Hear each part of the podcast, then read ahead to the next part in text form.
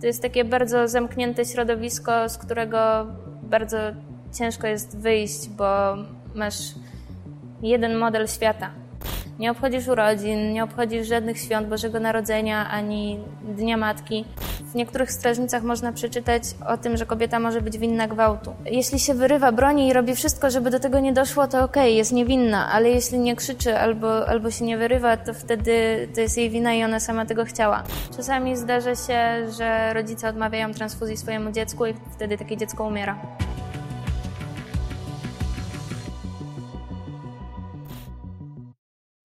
Polsce jest około 120 tysięcy świadków Jehowy. Przez większość swojego życia byłaś jedną z nich. Jak wygląda życie świadka Jehowy? Życie świadka Jehowy to tak naprawdę są cały czas jakieś wyrzeczenia.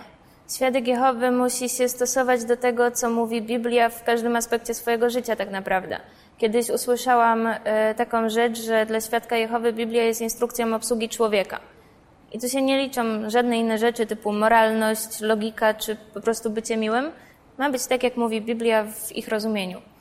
E, w praktyce to wygląda tak, że na przykład nie pójdziesz ze znajomymi do kina, bo oni są ze świata, a poza tym w filmie, na który chcecie iść, jest przemoc, niemoralność albo magia. Co to znaczy, że nie pójdziesz ze znajomymi na film, bo oni są ze świata? Ludzie ze świata to są osoby, które nie są świadkami Jehowy, nigdy nie były i nie są w żaden sposób z nimi związane. Na przykład tak jak ty, jesteś ze świata. W taki sposób ich się określa. Tak. A wy? A my jesteśmy świadkami Jehowy. Po prostu. Mhm. Jakie macie obowiązki najważniejsze? Mm, takim najważniejszym obowiązkiem to jest głoszenie dobrej nowiny o Królestwie Bożym, czyli kolokwialnie mówiąc chodzenie po domach i stanie z wózkami. To musi robić każdy świadek Jehowy. Tak naprawdę tych obowiązków więcej chyba nie ma, bardziej są zakazy.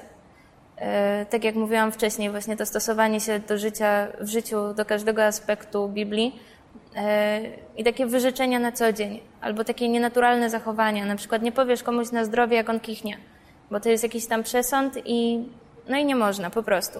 Nie obchodzisz urodzin, nie obchodzisz żadnych świąt Bożego Narodzenia, ani Dnia Matki. Czego jeszcze nie wolno? No, nie wolno oglądać nic, co jest jakby szatańskie.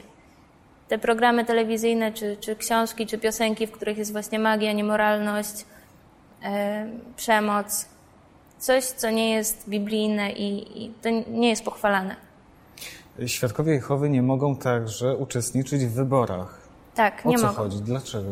E, dlatego, że oni są neutralni pod tym względem. Oni już zagłosowali na Królestwo Boże, rząd Boży, który będzie panował po Armagedonie. No i nie głosują w wyborach dlatego. W jakim wieku przyjęłaś chrzest? Miałam 11 lat. To była twoja decyzja? Jak to wyglądało? E, no nie chrzci się niemowląt, e, dlatego że to musi być świadoma, dojrzała decyzja każdego człowieka, bo podejmuje się ją raz na całe życie.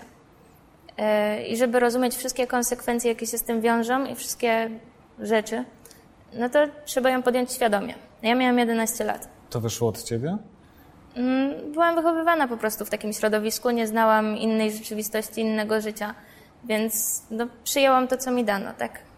Jak wyglądał sam chrzest? Y, chrzest bierze się na zgromadzeniach. To są takie większe zjazdy świadków Jehowy. One się odbywają trzy albo cztery razy do roku. Y, chrzest bierze się w takim dużym basenie, stoi człowiek, który chrzci, podchodzi się do niego, osoba, która jest chrzczona podchodzi, e, on ją łapie jakoś w ten sposób, tutaj trzyma się ręce, łapie za ręce, przechyla, zanurza całkowicie w wodzie, wynurza i to jest chrzest. Jak sprawdzałaś się w roli świadka Jehowy? Czy byłaś obowiązkowa? Na początku całkiem nieźle, nawet mnie stawiano za wzór. E, no tam jako nastolatka, tak, tak 14-15 lat, to, to, to byłam raczej przykładna, e, ale zawsze miałam też znajomych ze świata, e, o co była mi suszona głowa, że oni mnie tylko odciągną od Jehowy. A kto suszył tę głowę? To byli rodzice czy Rodzice, członkowie, członkowie zboru, no każdy świadek, który jakby wiedział o tym, że ja się z kimś tam zadaję. Kiedy po raz pierwszy pomyślałaś, poczułaś, że to nie do końca twoja bajka?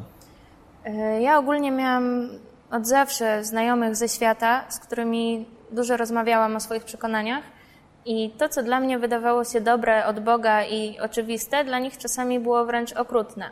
Wtedy miałam takie myśli czasami, że może coś tu nie gra. Jakiego rodzaju to sytuacje? O jakich rzeczach myślisz? Na przykład o, o tym, że jeśli ktoś zostaje wykluczony ze zboru, to traci kontakt ze wszystkimi członkami zboru, bez różnicy, czy to jest syn, córka, brat, siostra, czy bliski znajomy. Yy, o kwestię transfuzji krwi, nieprzyjmowania jej. Świadkom Jehowy nie wolno przyjmować. Transfuzji nie wolno. Czasami zdarza się, że rodzice odmawiają transfuzji swojemu dziecku i wtedy takie dziecko umiera, żeby nie złamać zasad Jehowy. Rozumiem, że te sprawy się kumulowały, dawały ci jakoś do myślenia. A co w takiej sytuacji przelało tę czarę goryczy i pomogło ci podjąć decyzję, że jednak nie chcesz być dłużej świadkiem Jehowy? To się stało właśnie tak momentalnie yy, przy okazji, jak czytałam artykuł o pedofilii w zborach. Yy, I to nie chodzi o to, że to zjawisko tam występowało i że było o tym mówione, bo to jest jakby sposób na radzenie sobie z pedofilią, właśnie nagłaśnianie takich sytuacji. Chodzi bardziej o to, że nie świadkowie je nagłośnili, yy, tylko ktoś inny, ktoś ze świata. Świadkowie wręcz ukrywali wszystkie sprawy z tym związane. Y, przez około 50 lat w Australii żaden przypadek nie został zgłoszony na policję. Dopiero Królewska Komisja Australijska zaczęła o tym mówić. Myślisz, że w Polsce może być podobnie? Myślę, że tak, bo coraz więcej y, ofiar wychodzi z tym, co je spotkało i zaczyna o tym mówić. Coraz więcej takich przypadków y, wychodzi na światło dzienne. Są procedury, które obowiązują w takich przypadkach. Y, na przykład, po pierwsze, pedofilia jest traktowana jako grzech, a nie jako przestępstwo. Jeśli ofiara nie ma, nie ma dwóch świadków na to, że ktoś został zgwałcony, to nic się z tym nie robi. Dwóch świadków. Dwóch świadków. Musi być dwóch świadków, żeby w ogóle starsi zaczęli coś z tym robić. No, nie, na pewno nikt nie jest zachęcany do tego, żeby poszedł na policję i tą sprawę zgłosił, wręcz jest się zniechęcanym, bo w przypadku, kiedy y, idziesz do sądu i sądzisz się ze swoim bratem, to to jest niefajne. Przynosisz hańbę Jehowie w ten sposób. Poza tym bardzo często y, przesłuchuje się ofiary w obecności sprawców, oprawców. Bardzo często na takim komitecie sądowniczym, bo to się tak nazywa, y, ofiara Czyli to jest musi... taki wewnętrzny sąd, tak? tak? Ofiara musi odpowiadać na pytania, często dotyczące, dotyczące szczegółów, które nie mają tak naprawdę żadnego znaczenia w sprawie, y, przy osobie, która jej to zrobiła. Poza tym kobiety są przesłuchiwane tylko przez mężczyzn, nie ma innej możliwości. Taka osoba bardzo często musi wybaczyć swojemu oprawcy i żyć z nim nadal w jednym zborze. Też rodziny z dziećmi, które żyją w jakimś zborze, nie są ostrzegane przed potencjalnym zagrożeniem. Więc to też naraża ich na jakieś niepotrzebne niebezpieczeństwo.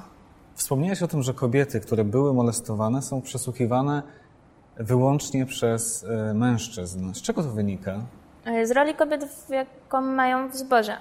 W sensie kobieta musi być podporządkowana mężczyźnie, czy to jest ojciec, czy to jest mąż, czy to są starsi zboru, dlatego że jest kobietą. Um, ogólnie jeśli chodzi o jakieś przywileje kobiet, to raczej jest to sprzątanie, a nie nauczanie w zborach. No, czy poza... przekłada to się na sytuację w rodzinie, na to jak kobieta funkcjonuje w, w domu? Według zasad, które panują u świadków, tak. W sensie w praktyce czasami to nie działa, całe szczęście, e, ale ogólnie to mąż powinien podejmować wszystkie decyzje, e, a kobieta ma być mu podporządkowana. E, ogólnie tak już poza tym, to ubiór kobiety jest bardzo jakby pilnowany. Ktoś może zwrócić Ci uwagę, że masz sukienkę przed kolano, która nie zakrywa kolana. Czyli tak jak dzisiaj. No, czyli tak jak dzisiaj. Już bym w zborze miała same krzywe spojrzenia i rozmowy ze starszymi pewnie. E, dlatego, że, że rozpraszam mężczyzn i oni się potem nie mogą skupić na programie duchowym. No to jest paranoja do tego stopnia, że e, w niektórych strażnicach można przeczytać o tym, że kobieta może być winna gwałtu. Jeśli, jeśli się wyrywa broni i robi wszystko, żeby do tego nie doszło, to okej, okay, jest niewinna, ale jeśli nie krzyczy albo, albo się nie wyrywa, to wtedy to jest jej wina i ona sama tego chciała. Mimo, że czasami ludzi paraliżuje w takich sytuacjach strach i nie są w stanie nic zrobić. To i tak jest winna i może być wykluczona za niemoralność. Jakie jeszcze rzeczy budziły Twoją e, niezgodę na przykład wielu świadków Jehowy uważa, że homoseksualizm jest tak samo zły jak pedofilia. stawiają to jakby na równi, mimo że jak jesteś homoseksualistą, to nikogo nie krzywdzisz.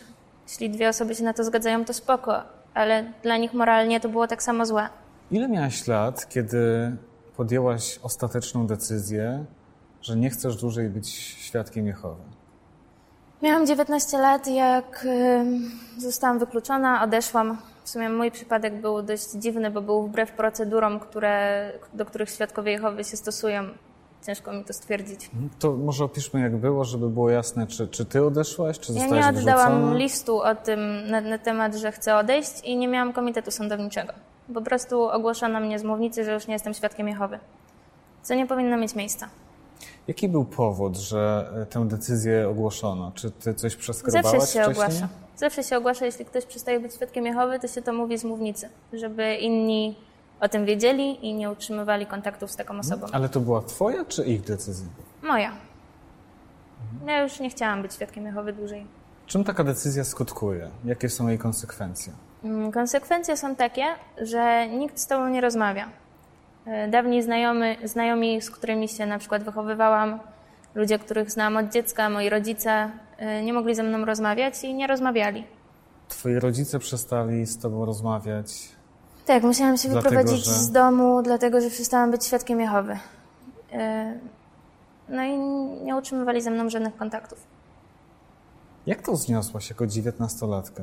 No, ciężko, bardziej z tej technicznej strony może, bo nie miałam skończonej szkoły. Przerwałam szkołę i po prostu wyjechałam z domu. E, Pamiętam, że to chyba wyglądało tak, że powiedziałam rodzicom, że za tydzień się wyprowadzam. Mój ojciec zresztą odwiózł mnie do Poznania, do mieszkania, które miałam wynajmować. Zawiózł moje rzeczy, mnie, podał mi rękę, poszedł i potem chyba przez cały rok odpisali mi może na, na dwa SMS-y, czy Czy ty w tamtym momencie miałaś świadomość, że konsekwencje będą właśnie tak wyglądały? Że twój ojciec poda ci rękę i pójdzie? Ja wiedziałam, jakie są konsekwencje tego. No, zresztą moi rodzice twierdzili, każdy w zborze podejrzewam twierdził, że to był mój wybór, że oni ze mną nie rozmawiają. Właśnie dlatego, że byłam wychowana w rodzinie świadków Jehowy, więc znałam zasady, więc odchodząc wiedziałam, jak to będzie wyglądać. Więc sama to wybrałam. Masz do nich żal? Trochę tak. Chociaż z drugiej strony wiem, że no, są zmanipulowani bardzo przez to wszystko. To jest takie bardzo zamknięte środowisko, z którego bardzo ciężko jest wyjść, bo masz jeden model świata. Oni jakby budują ci świat w konkretny sposób i jakby zamykali cię w ramy obrazu. Żeby wyjrzeć poza ramy, trzeba mieć jakieś inne bodźce, które są im odbierane. Właśnie przez brak kontaktu ze światem. Y, Studia też nie są pochwalane, bo odciągają od Jehowy. Jesteś po prostu zamknięty. Wiesz, co u nich słychać? Jak żyją? Jak im się wiedzie? No, wiem. Chyba dosyć dobrze. Mam też rodzinę, która, y, która nie jest. Y, świ- moi dziadkowie nie są świadkami Jehowy. Więc z dziadkami kontakt mam. Więc jakby. Rodzice czasem też mieszkają razem z dziadkami. Teraz, jak przyjeżdżam. Y, od niedawna w sumie to się zaczęło. Czasami też wyjdą, zapytają, jak leci. Myślisz, że uda wam się kiedykolwiek y, odnowić relacje? Mm. Chciałabyś tego? Nie wiem w sumie. Oni mają swój świat, z którego bardzo trudno będzie im wyjść i bardzo trudno będzie im przyznać, że, że to jednak nie jest prawda. Bo w momencie, kiedy jesteś tam od 40 lat i jesteś tam prawie że całe swoje życie, no to przyznanie się przed samym sobą, że wierzysz w coś, co nie jest prawdą, jest jakby bardzo trudne. Mm, Myślę, że to nie jest realne w ogóle, żeby oni kiedykolwiek przejrzeli na oczy, bo gdyby mieli, to już by to zrobili. Myślisz, że oglądają YouTube'a? Myślę, że tak. Myślę, że, że to zobaczą. Chciałabyś im coś przekazać, powiedzieć? Nie, nie, nie chciałabym. Będą chcieli, niech się odezwą do mnie. Po prostu. Czy to, że y, musiałaś wyprowadzić się z domu, e, i ten kontakt się zerwał. Czy, czy, czy, czy to jest jedyny e, skutek tej twojej decyzji, czy było ich jeszcze więcej? Może nie skutek mojej decyzji, ale skutek wychowania w tym środowisku. Takich skutków jest dużo.